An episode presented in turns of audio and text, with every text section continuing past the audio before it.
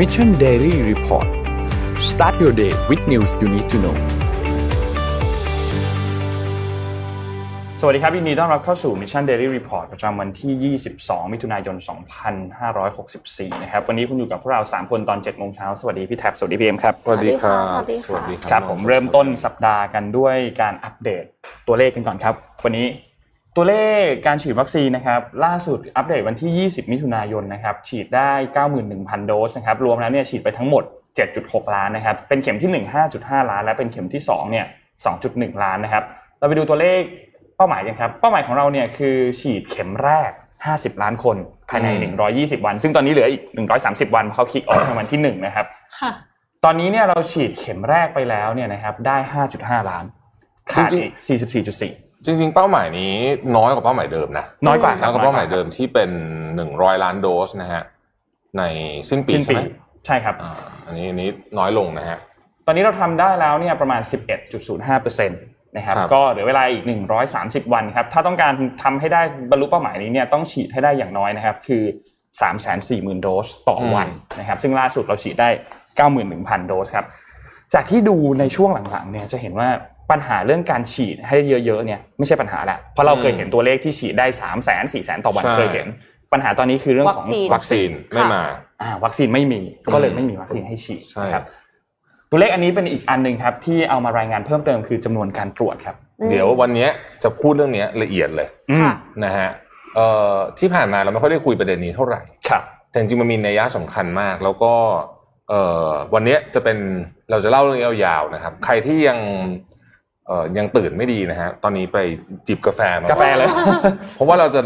ลงดีเทลกันในกราฟเลยครับว่าค่ะทำไมเราถึงต้องสนใจเรื่องอัตราการตรวจ แล้วทำไมเราถึงไม่ค่อยรู้เรื่องนี้เลยอืมว่ามีคนได้รับการตรวจเท่าไหร่ อันนี้เป็นตัวเลขของหนึ่งสัปดาห์นะครับ ไม่ใช่วันเดียวนะฮะครับ เชิญนนท์ต่อเลยครับครับ ผมก็จำนวนการตรวจนะครับ ตรวจไปทั้งหมดเนี่ย4 2 0 0 0 0ตัวอย่าง พบว่าติดเชื้อคือผลเป็นบวกเนี่ยนะครับ คือ25,000นะครับ ก็สัดส่วนการพบเชื้อเนี่ยอยู่ที่ 5.846%นะครับเดี๋ยวเราไปเจาะรายละเอียดกันอีกทีหนึ่งนะครับแต่ว่าวันนี้เนี่ยจะมีอะไรที่ detail detail เนี่ยเยอะมากครับอยากให้ทุกคนตั้งสติดีๆนะครับอันนี้คือภาพเจ็ดต่ไปอันนี้คนเองก่อนนี่เจ็ดวันนะเพราะครับว่าตัวเลขจากเอ่อน่าจะเป็นกรมกรมวิทยาศาสตร์การแพทย์เนี่ยมันเป็นเจ็ดวันนะฮะออกทุกสัปดาห์ออกทุกสัปดาห์ไม่ได้ออกเป็น daily นะครับเพราะฉะนั้นครับเราก็เลยต้องรายงานเป็นเจ็ดวันนี่คือสาเหตุครับนะครับไปดูตัวเลขถัดไปครับอ่า ดัชนีตลาดหลักทรัพย์ครับเซ็ตครับปิดตัวที่ 1,601.13 จุดนะครับติดลบ 0.73%นะครับไปดูของต่างประเทศกันบ้างครับว่าเป็นอย่างไรบ้าง ต่างประเทศนะครับเมื่อวานนี้เนี่ย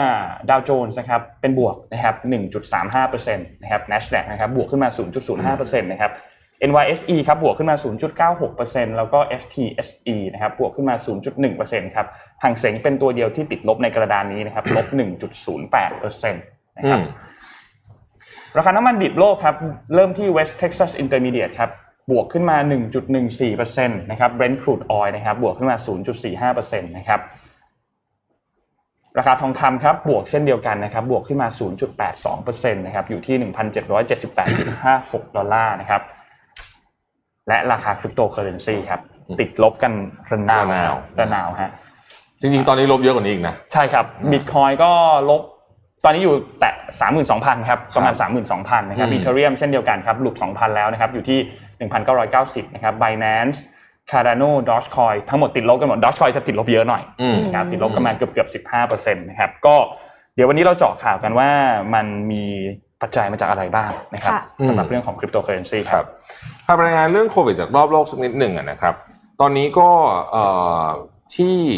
อินโดนีเซียนะครับอินโดนีเซียตอนนี้เนี่ย เอ่อเริ่มมีการพูดคุยกันว่าจะต้องกลับมาเข้มงวดเรื่องของมาตรการเอ่อ social distancing มาตรการของการปิดเมืองบางส่วนอีกครั้งหนึ่งนะครับ หลังจากเคสมันเพิ่มขึ้นนะฮะค่ะล่าสุดวันอาทิตย์เนี่ยตัวเลขที่หนึ่งหมื่นสามพันคนเดี๋ยวจะเล่าให้ฟังว่าตัวเลขหมื่นเนี่ยเอิ่มมันมีปัจจัยเยอะกว่านั้นเยอะมากเลยนะ หลังจากที่เราไปเอ่อพยายามจะเข้าทำความเข้าใจในประเด็นนี้นะฮะอีกอันหนึ่งก็คือนิวซีแลนด์ครับนิวซีแลนด์ได้อนุมัติให้ใช้วัคซีนไฟเซอร์ไบโอเอนเทคเนี่ยกับ เด็กอายุ 12ถึง15 ปีแล้วอืมนะฮะซึ่งก็เป็นอีกหนึ่งประเทศ ส่วนใหญ่จะเป็นประเทศตะวันตกนะถ้าเราสังเกตดูที่เอ่อ approve วัคซีนให้สำหรับที่เด็กอายุประมาณ 12ขึ้นไปนะฮะประเทศเรายังไม่มีนะ คิดว่ายังไม่มีถึง 12 ไม่มีนะฮะเอ่อที่เกาหลีเนี่ยตัวเลขค่อนข้างนิ่งมาหลายเดือนแล้วนะฮะก็น่าจะเป็นหนึ่งหนึ่งประเทศที่ตัวเลขน่าจะทรงๆอยู่หลัก 300 400เนี่ยนะครับเมื่อวานนี้ตัวเลข 357เนี่ยเป็นตัวเลขที่ต่ำที่สุด ในรอบ 3 เดือนนะฮะเกาหลีตอนนี้เนี่ยมีเคสรวมแสนห้าหมื่นเคสเอ่อน้อยกว่าไทยไปแล้วนะฮะที่โตเกียวนะฮะที่โตเกียวเนี่ยเรื่องของโค้ชของทีมอูกันดานะฮะที่ไปถึงปุ๊บ แล้วตรวจเจอว่าะเป็นโควิดนะฮะก็เลยวุ่นวายพอสมควรทีเดียวนะครับ ทีมอูกันดาทั้งหมดรวมถึงโค้ชคนนี้ด้วยเนี่ยได้รับการฉีดวัคซีนของ a s t r a z เซ e c a ครบ 2 โดสแล้วนะฮะทุกคนนะครับแต่ก็ยังมีคนติดอยู่ดีนะฮะอันนี้ก็เป็นการ confirm อีกครั้งนึงว่า แม้ว่าฉีดวัคซีนไม่ได้ว่าจะไม่ติดนะอืมอืมโอเค ในญี่ปุ่นนะครับตอนนี้เนี่ยก็เอ่อกำลังเร่งฉีดวัคซีนอย่างหนักเลย เพราะว่าก็จะเอาจะจะจัด โอลิมปิกเนาะ23นะฮะกรกฎานะครับ แล้วก็รัฐบาลก็ได้ลดระดับของการประกาศสภาวะฉุกเฉินความเข้มข้นเนี่ยลงในพื้นที่โตเกียวแล้วก็ 8 เขตนะฮะในวันจันทร์ด้วยนะครับ ที่ฟิลิปปินส์นะครับฟิลิปปินส์ล่าสุดเพิ่งมีสัญญาการสั่งซื้อวัคซีนของไฟเซอร์ เพิ่มอีก 40 ล้านโดสนะครับ ส่วนที่อินโดนีเซียเพิ่มอีก 50 ล้านโดสนะฮะอืม เรายังไม่เห็นสัญญาอันนี้ของไทยนะ ว่าที่ที่ที่ว่าจะสั่งจะสั่งเนี่ยสรุปแล้วเป็นยังไงบ้างนะคครัรับบแต่ว่าอันนี้ก็เป็นข้อมูลจากต่างประเทศ ให้ดูกันว่าเป็นยังไงนะฮะเราขออนุญาตพาทุกท่านเข้ามาสู่เรื่องนี้เลยแล้วกันนะครับ ต้องขอขอบคุณแหล่งข้อมูลก่อนนะฮะก็คือเอ่อคนที่โพสต์นี่คืออาจารย์นัทวุฒิเผ่าทวี ซึ่งผมไปขอแกมาเรียบร้อยแล้วว่า ขออนุญาตยืมรูปมาใช้หน่อย เพราะว่า เพราะว่ารูปอาจารย์เข้าใจง่ายมากเลยนะฮะค่ะเราก็เลยสบายเลยนะฮะขอยืมรูปอาจารย์มานะครับ ค่อยๆ ทุกคนใจเย็นๆนะครับ เดี๋ยวจะค่อยๆอธิบายอย่างนี้ก่อนนะฮะอาจารย์บอกว่าทำไมเราถึงไม่ควรไว้ใจสถิติคนติดโควิดรายวันที่เราเห็นในสื่อเป็นประจำรวมถึงที่เรารายงานด้วยเนี่ยนะครับ อาจารย์จะค่อยๆอธิบายให้ฟังแบบนี้นะครับ โดยอธิบายทั้งพฤติกรรมศาสตร์และอธิบายในเชิงสแตทด้วยนะครับ อาจารย์นัทวุฒิได้เอา outlier คือประเทศไทยมี outlier อยู่วันหนึ่งจำได้ไหม9,000กว่าอืม27พฤษภาคมเอาออกแล้ว นะฮะเอาออกแล้วนะฮะแล้วก็ outlier ของอังกฤษก็ออกเหมือนกัน จุดสีแดงคือจุดที่อังกฤษ อาจารย์อยู่ที่อังกฤษนะครับ จุดสีน้ำเงินคือที่ประเทศไทยนะฮะทุกท่านพร้อมนะครับ เราจะมีกราฟด้วยกันทั้งหมด 6 อัน เราจะค่อยๆไปนะฮะจะค่อยๆไปทีละอันนะโอเค เริ่มต้นแบบนี้นะครับ นี่คือกราฟย้อนหลังกลับไปวันที่ 1 มกราคม2021นะฮะ2021 ตอนนั้นเนี่ย อังกฤษตัวเลขผู้ติดเชื้อเนี่ย80,000 60,000นะฮะแล้วก็ค่อยๆลดลงมา ไทยเองเห็นไหมว่าเนื่องจากว่ากราฟนี้ไม่ได้เป็นล็อกสเกลคือมันเป็นสเกลจริงนะครับเพราะฉะนั้นตั้งแต่ต้นปีมาถึงตอนเนี้ย ถ้าเทียบกับอังกฤษเนี่ยน้อยมาก มันน้อยมากอะใช่ไหมอืมนะฮะอาจารย์นัทวุฒิตั้งคำถามนี้ว่าเพื่อนๆเคยสงสัยกันไหมว่าสถิติโควิดที่เราเห็นเป็นประจำเนี่ยไม่ว่าจะเป็นจำนวนผู้ติดเชื้อหรือจำนวนผู้เสียชีวิต มีผลกระทบต่อพฤติกรรมและการตัดสินใจของคนเราอย่างไร อาจารย์เชี่ยวชาญเรื่องนี้ทำงานวิจัยเรื่องนี้นะครับอาจารย์ก็เลยบอกว่า ขอเอามาให้ดูแล้วกันว่า ที่อังกฤษที่เมืองไทยเนี่ย ตัวเลขเป็นยังไงนะครับ เราเริ่มมองภาพนี้ปุ๊บเนี่ย เราก็จะเห็นว่ามาดูต้นเดือนมิถุนายนเนี่ยนะเห็นไหมอังกฤษเนี่ยจะเห็นว่าเฮ้ยเคสเริ่มขึ้นมาอีกแล้วนะฮะเห็นไหมครับว่าเส้นสีส้มของอังกฤษเนี่ย มันเริ่มกระดกที่ปลายตรงปลายปลายกราฟนะฮะอันนี้คือที่อังกฤษ ถ้าเราดูประเทศไทยขอกลับไปภาพเดิมก่อนอย่าเพิ่งไหนขอกลับไปภาพเดิมก่อนถ้าเราดูประเทศไทยนะฮะจะเห็นว่าเราดูดีกว่าเยอะเลยใช่ไหมถ้าดูรูปเนี้ยค่ะ โอเคนะฮะคือคือประเทศไทยเนี่ยเฮ้ยดูใกล้แล้วศูนย์มาก ใช่อืมดูแล้วเนี่ยเราสามารถควบคุมการติดโควิดให้อยู่รายสามพันสามพันคนต่อระต่อวันเนี่ยมาหลายอาทิตย์ละนะครับ นี่ขนาดเรามาตรการไม่เข้มงวดเท่าอังกฤษด้วยเนี่ยก็รู้สึกว่าเอ๊ะตัวเลขที่อังกฤษเนี่ยยังดู น่ากลัวกว่าประเทศไทยอีกนะฮะอันนี้ดูภาพที่หนึ่งจะเห็นแบบนี้นะครับอะไปภาพที่สองนะฮะนี่ ภาพนี้เนี่ยนะครับ ก็จะอธิบายเราว่าอย่างนี้ครับ เดี๋ยวนะฮะผมขออนุญาตอยู่มันยังเช้านะฮะเพราะฉะนั้นเราก็จะเมินๆนิดนึงอันนี้ให้ดูตั้งภาพนี้เมื่อกี้หนึ่งมกราใช่ไหมอันนี้ต้นเดือนเมษาคือหนึ่งเมษายนนะครับหนึ่งเมษายนที่ว่านี้เนี่ยนะฮะเราจะเริ่มเห็นความแตกต่างของอังกฤษกับไทยนะฮะอังกฤษ ตีเส้นเนี่ยขึ้นนะเห็นไหมอังกฤษคืออ่าจุดสีแดงนะฮะถ้าตีเส้นลากเส้นเนี่ยฟลุปเราจะเห็นว่ามันขึ้นนะครับ เหมือนจะเป็นเวฟที่สามครับส่วนไทยเนี่ยดูเหมือนว่าจะคุมได้ใช่ไหมค่ะเห็นไหมเส้นมันยังอยู่ในตรงนี้นะฮะโอเคนะครับ อันนี้คือตัวเลขรายวัน เราก็ยังดูดีอยู่ดีนะฮะเราก็ยังดูดีอยู่ดีนะครับ ทีนี้เรามาดูภาพที่สามนะนี่อันนี้แหละ ภาพสำคัญนะครับ เดี๋ยวนะ นี่สามหรือสี่วะพูดนะครับสามครับ อันนี้เป็นจำนวนการตตัวรวจนี้สามอ่าโอเคนะครับนี่คือเรื่องของที่อาจารย์บอกว่าตัวเลขเนี้ยเราไม่เคยเห็นหรือไม่ค่อยเห็นใครพูดถึงนะครับ แต่เชื่อไหมครับว่าตัวเลขนี้เราสามารถหาได้จากกรมวิทยาศาสตร์การแพทย์นะครับ แล้วก็เป็นตัวเลขที่มาพร้อมๆ กับตัวเลขของจำนวนคนที่ตรวจและเจอเชื้อในแต่ละวันด้วยนะครับ หากเรามาดูอันนี้ตัวเลขนี้สำคัญนะครับ เราจะพบว่าอัตราการตรวจที่อังกฤษเนี่ย นะฮะตั้งแต่หนึ่งมกราคมเป็นต้นมาเนี่ยนะครับเขาตรวจอยู่เฉลี่ยวันละแปดแสนวันละพันนะคฮะนวันละนะครับ วันละแปดแสนจำตัวอย่างนี้ดีนะครับแปดแสนแล้วกันเอากลมๆแบบนี้นะครับ โดยมี standard deviation เนี่ยอยู่ที่สามแสนสามนั่นหมายความว่ามีวันที่ตรวจน้อยที่สุดเนี่ย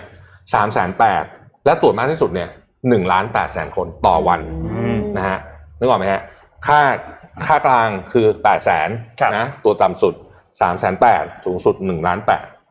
ส่วนไทยตั้งแต่หนึ่งมกราคมที่เห็นเส้นมันนิ่งๆมาเนี่ย เราตรวจเฉลี่ยอยู่วันละสามหมื่นห้า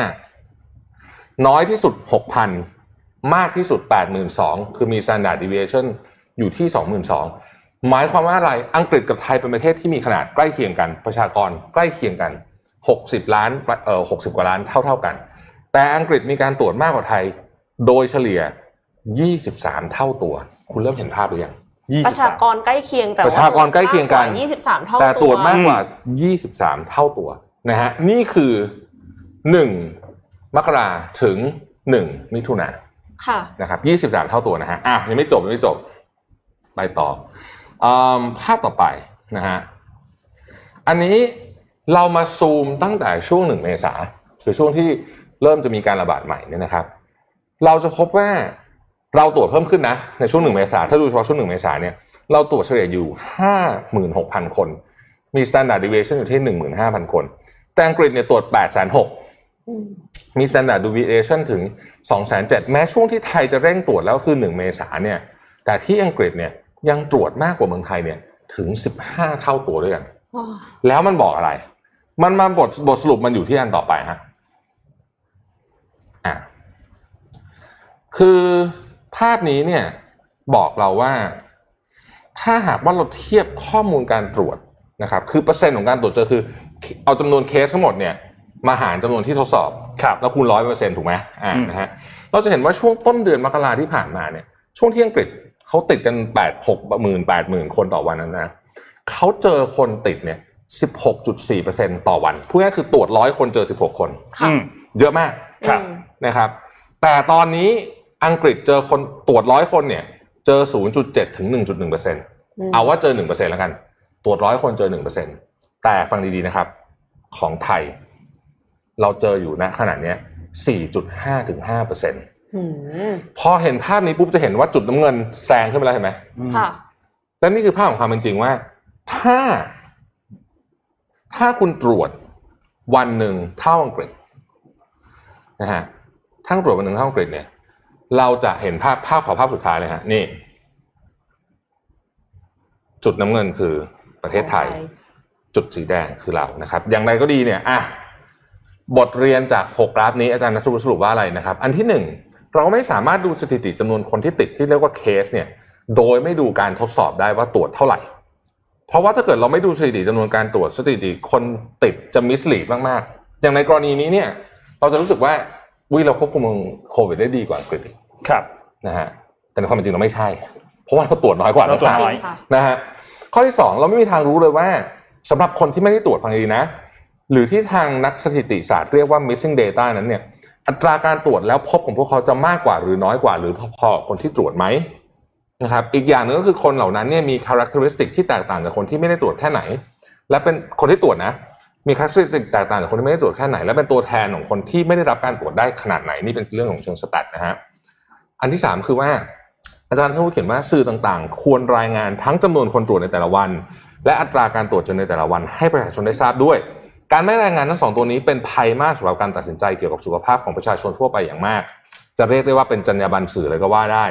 ที่จะต้องรายงานสถิติทั้งสองสถิตินี้ด้วย ข้อที่ 4 mass testing สำคัญมาก ๆ อาจสำคัญพอๆกับการฉีดวัคซีนหมู่เลยก็ว่าได้ในการต่อสู้กับโรคระบาด รัฐบาลอาจต้องเริ่มนำเข้า home testing kit หรือมีบริการเปิดให้ตรวจฟรีตามสถานที่ต่างๆ อันนี้ผมเติมเองว่าคล้ายกับหลายประเทศที่เขามี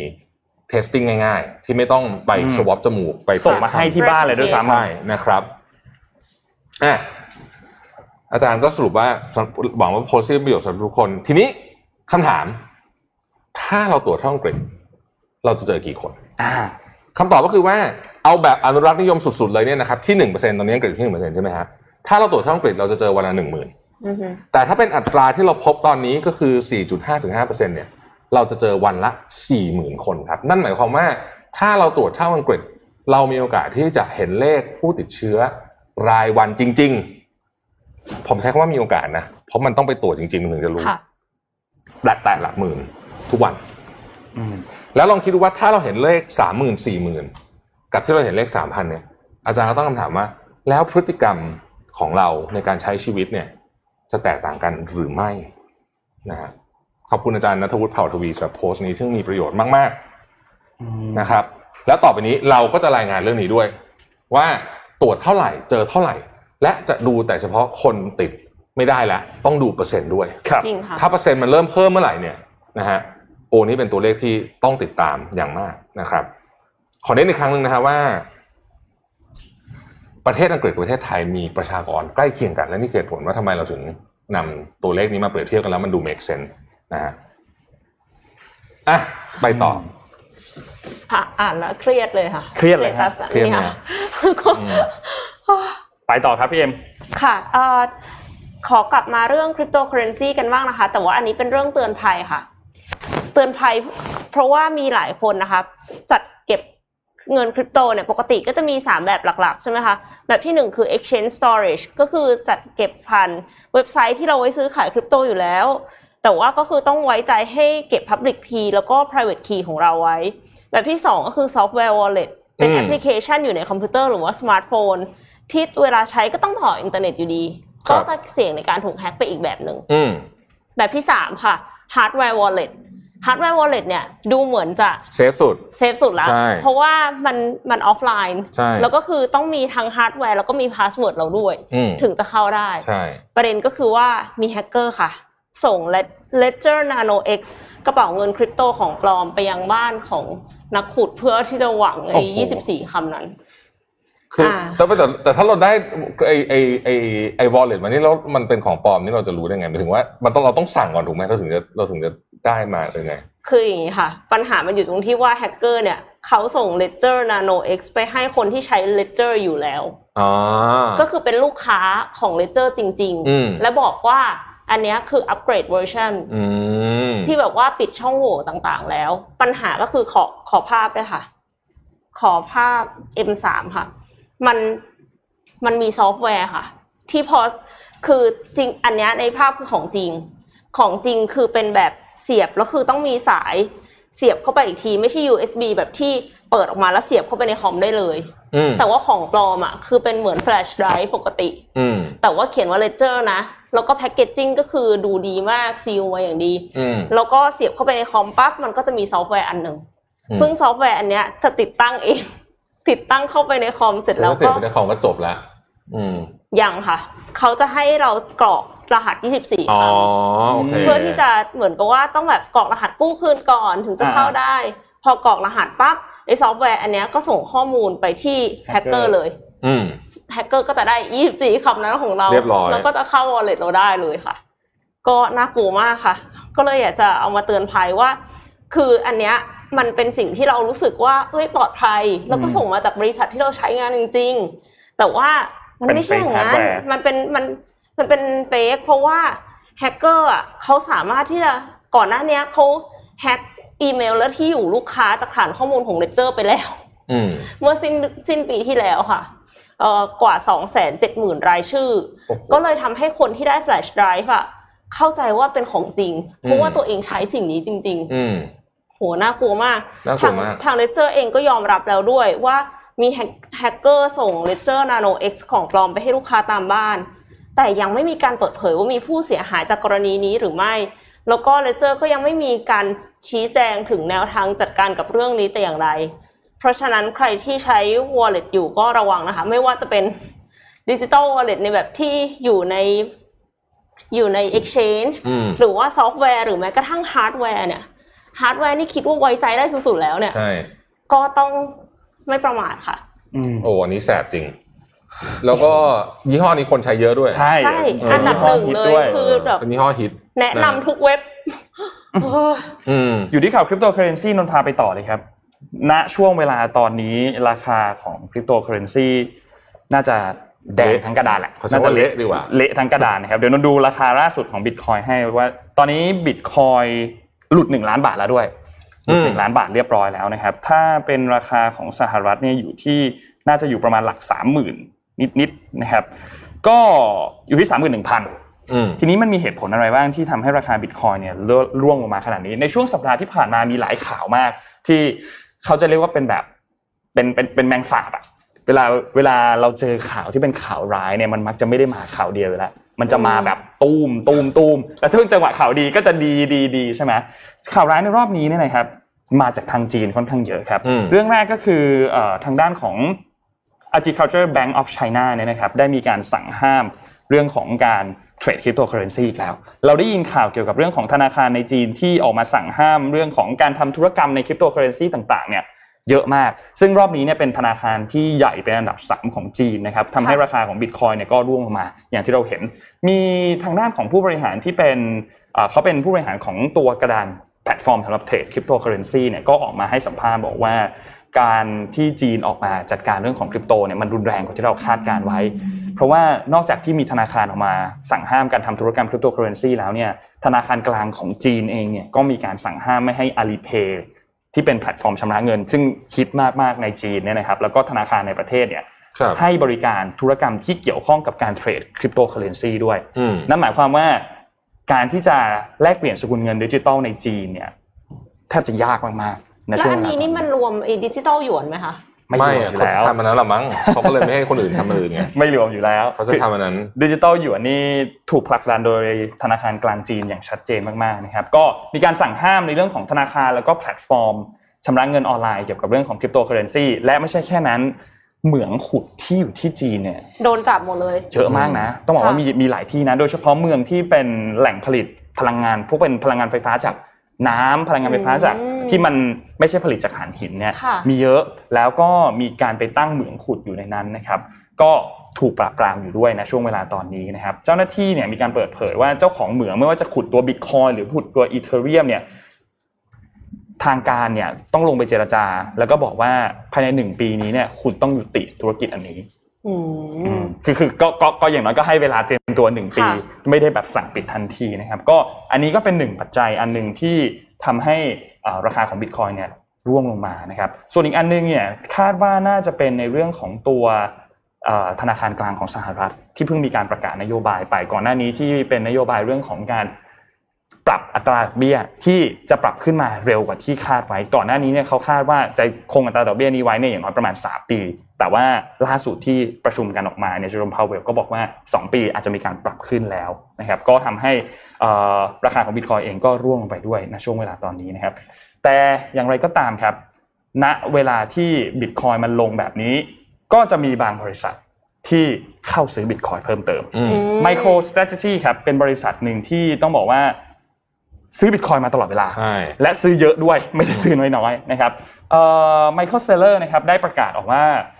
Micro Strategy เนี่ยทำการซื้อบิตคอยเพิ่มเติมเข้าไปอีกแล้วนะครับ คือตอนนี้เนี่ยถือบิตคอยอยู่ทั้งหมดนะครับหนึ่งแสนห้าพันแปดสิบห้าเหรียญอืมหนึ่งแสนกว่าเหรียญอืมเหรียญบิตคอยนะอ๋อไม่ใช่เหรียญสหรัฐนะครับ ก็มูลค่าถ้าคิดเป็นเงินไทยเนี่ยเยอะก็มากๆแสนล้านบาทไปแล้วอะครับอืม ก็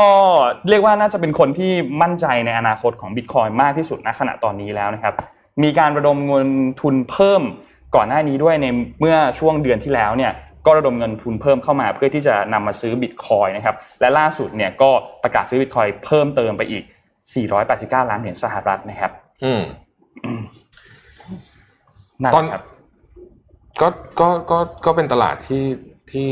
น่าตื่นเต้นดีนะ มีน่าตื่นเต้นมีทั้งมุมเรื่องของราคาด้วยนะ แล้วก็มีครับทั้งมุมเรื่องของว่า security ต่างๆ คือใครก็ตามที่ใช้ อันนี้อันนี้บอกเลยนะฮะใครก็ตามที่ลง Windows ปลอมพวกเนี้ยนะ อย่าอย่าไปทำไอ้ไอ้ account ในนั้นนะครับ เพราะว่าอืมบางทีมันจะมี malware เจาะครับไอ้ไอ้นี่ของคุณได้เลยอะไอ้ไอ้คีย์คริปโตอะไรเขาเรียกว่าอะไรนะยี่สิบสี่คำอะใช่ไหมซีดเฟสค่ะ เออ นั่นแหละ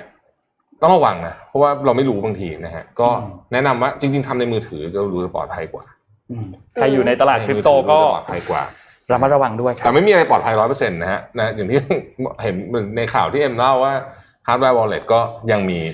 ซุปเปอร์ซุปเปอร์แสบจริงๆอันเอ็มนี้ว่ามีฉาชีพมันมีทุกองค์การอืมแล้วก็คือเขามักจะก้าวเร็วกว่าเราหนึ่ง step เสมออะถูกต้องในอันนี้อันนี้ต้องบอกว่าช็อกเลยที่เห็นเคสข่าวล่าสุดนี้นะฮะก็ไม่ธรรมดาจริงอะมีภาพหนึ่งจะให้ดู ซึ่งกลายเป็นประเด็นใหญ่โตพอสมควรในเรื่องของภูมิรัฐศาสตร์นะฮะคือเราก็พอทราบกันดีอยู่ใช่ไหมว่าความสัมพันธ์ของจีนสหรัฐเนี่ยมันถึงจุดที่เรียกว่าวันที่เนโตออกมาแถลงเลยขาธิการเนโตออกมาแถลงเนี่ยนะครับ บอกว่าคือเขาไม่เคย address ประเทศไหนตรงๆ แบบนี้มาตั้งแต่สมัยสงครามเย็นแล้วนะอืมเออว่าแบบเป็นไทยเนี่ย ล่าสุดก็คือรัสเซียนู่นตอนนู้นน่ะนะแล้วก็ไม่เคย address ตรงเพิ่งออกมาพูดเนี่ยนะฮะว่าเมื่อเหมือนกับจีนเป็นภัยคุกคามเนี่ยประมาณเนี้ยเนี่ยค่ะ แล้วก็ล่าสุดเนี่ยก็มีการส่งวัคซีนนะฮะไปที่ไต้หวันจากสหรัฐนะครับเอ่อที่เป็นข่าวก็เป็นวัคซีนปกทบตอนแรกจะมีเจ็ดแสนโดสแต่ว่าไปจริงๆสองล้านห้าอะไรเงี้ยประเด็นนนท์กับเอ็มเราเห็นข่าวส่งวัคซีนมาเยอะถูกไหมฮะค่ะครับเวลาส่งวัคซีนเขาเครื่องบินอะไรไปฮะ เครื่องบินพาณิชย์ถูกไหมอืมค่ะ อันนี้เครื่องบินรบไปอะค่ะอันนี้เอาเครื่องบินทหารแล้วกันอย่าเรียกว่าเครื่องบินรบเลยนะเครื่องบินทหารนี่คือเครื่องบิน C17 นะฮะซึ่งเป็นเครื่องบินสัญลักษณ์ของกองทัพสหรัฐเลยนะเครื่องบินอันเนี้ยนะฮะจอดที่ไหนปุ๊บเห็นปุ๊บรู้เลยว่านี่เป็นเครื่องบินของกองทัพสหรัฐ ซึ่งนักวิเคราะห์บอกว่าไม่มีเหตุผลเลยเลย ที่จะเอาเครื่องบินนี้ไปส่งวัคซีนอืมนะปกติเนี่ยเขาก็ใช้เครื่องบินเอ่อพาณิชย์ซึ่งเขาบินไปอยู่แล้วเนี่ยนะฮะแล้วก็ภาพที่เครื่องบินลำนี้จอดอยู่บนรันเวย์ของสนามบินนานาชาติที่ไทไทเปเปที่ไต้หวันแล้วมีเนี่ย มีนั่นคือไทเปวันวันอยู่ข้างหลังค่ะเนี่ยนะฮะโอ้โห บอกภาพนี้นี่เป็นการยั่วยุรัฐบาลจีนอย่างมากเลยทีเดียวนะครับ มันใกล้วันที่จะฉลองครบรอบ 100 ปีของพรรคคอมมิวนิสต์แล้วมีภาพของเครื่องบินลำนี้เนี่ยจอดอยู่ที่ไต้หวันเนี่ยโอ้โหนักวิเคราะห์บอกว่านี่มันเป็นการจงใจมากๆเลยเนี่ยนะฮะของอีกครั้งหนึ่งที่ต้องบอกว่าตอนนี้ข่าวจีนสหรัฐเนี่ยเป็นรายวันเลยค่ะนะครับถ้าเราไปดูเรื่องของความสัมพันธ์ของสองประเทศนี้เนี่ยเราก็จะพบว่า ณขณะนี้เนี่ยมีข่าวหนึ่งออกมาที่มันน่าสนใจมากคือว่า มีความพยายามซึ่งเป็นข่าวลือนะบอกว่ามีความพยายามของผู้นำระดับสูงในรัฐบาลของจีนและรัฐบาลของสหรัฐเนี่ยในการจะจัดสุดการประชุมสุดยอดผู้นำระหว่างสีจิ้นผิงกับโจไบเดนเพื่อที่จะลด tension เรื่องนี้นะครับลงให้ได้ เพราะว่าเขารู้สึกว่ามันอยู่ในจุดที่ในข่าวของ Wall Street Journal บอกว่าเป็น unhealthy มาก ๆ แล้วนะฮะแล้วก็เมันมันจะถอยยากละ ถ้าเกิดว่าเลยจุดจุดนี้ไปแต่ สิ่งที่ทุกคนจับตามองก็คือว่าวันที่หนึ่งครับหนึ่งกรกฎาคมอีกไม่กี่วันนี่แหละอาทิตย์หน้าเนี่ยนะฮะเราจะได้ยินอะไรจากสีจิ้นผิง แล้วจะมีการพูดถึงสหรัฐแบบตรงๆหรือเปล่าอืมนะฮะแต่ว่าถ้าเราเห็นตอนนี้ก็คือนี่แหละก็เป็นอย่างนี้แหละก็ก็เนี่ยเอ่อเหมือนกับมีการแย่กันไปแย่กันมานะครัฮะบอืมเออเราไปที่เจ็ดโมงครึ่งกันไหมคะ เออเจ็ดโมงครึ่งตัดอารมณ์สักนิดหนึ่งได้ครับ ค่ะดีไหมขอไปเจ็ดโมงครึ่งขึ้นมาเลยค่ะ คือเอ็มไปเห็นบทความอันเนี้ยค่ะ มันเป็นบทความที่คนเขียนนะคะเขาตั้งใจว่าจะเขียนหนังสืออืมเขียนหนังสือเกี่ยวกับ billionaires อืมหรือว่าคนที่มีทรัพย์สินมากกว่า 1,000 ล้านเหรียญสหรัฐ โดยที่เนี้ยค่ะ คือเขาสร้างขึ้นมาด้วยตัวเองอืม self made billionaires เขาก็เลยไปสัมภาษณ์คนที่เป็น self made billionaires เนี่ยมา 21 คนครับ และบทความนี้ก็คือเกี่ยวกับสิ่งที่เขาเสียใจค่ะอืมครับ เราก็อยากรู้นะว่าคนที่ระดับนั้นแล้วเนี่ยเขามีเรื่องที่เขาเสียใจอะไรบ้างนะคะอืมเขาก็สรุปมาค่ะ เป็น5ข้อ ข้อที่1ค่ะ not jumping on great opportunities คนนี้ค่ะคือทีมเดรเปอร์Tim Draper เนี่ยเป็นเจ้าของกองทุนที่ลงทุนในสตาร์ทอัพหรือว่าที่เราเรียกกันว่า venture venture capital นะคะ เขาเกือบจะได้ลงทุนใน Facebook อืม ตอนที่ Facebook เนี่ยมูลค่า115ล้านเหรียญสหรัฐ แต่ว่าเขาถอนตัวค่ะอืมเพราะว่าเขาคิดว่ามันควรจะมูลค่าแค่20ล้านเหรียญสหรัฐในอ่าตอนนั้น แล้วเสร็จแล้วตอนนี้ก็เสียดายค่ะเสียดายแน่นอนเขาก็รู้สึกว่าจริงๆเขาก็รู้อยู่แล้วนะว่า Facebook เนี่ยเป็น great opportunities อืมแต่ว่าเขาก็ไม่ยอมตัดกล้าสินใจได้กล้าเสียขนาดที่จะลงทุน ข้อที่สองค่ะ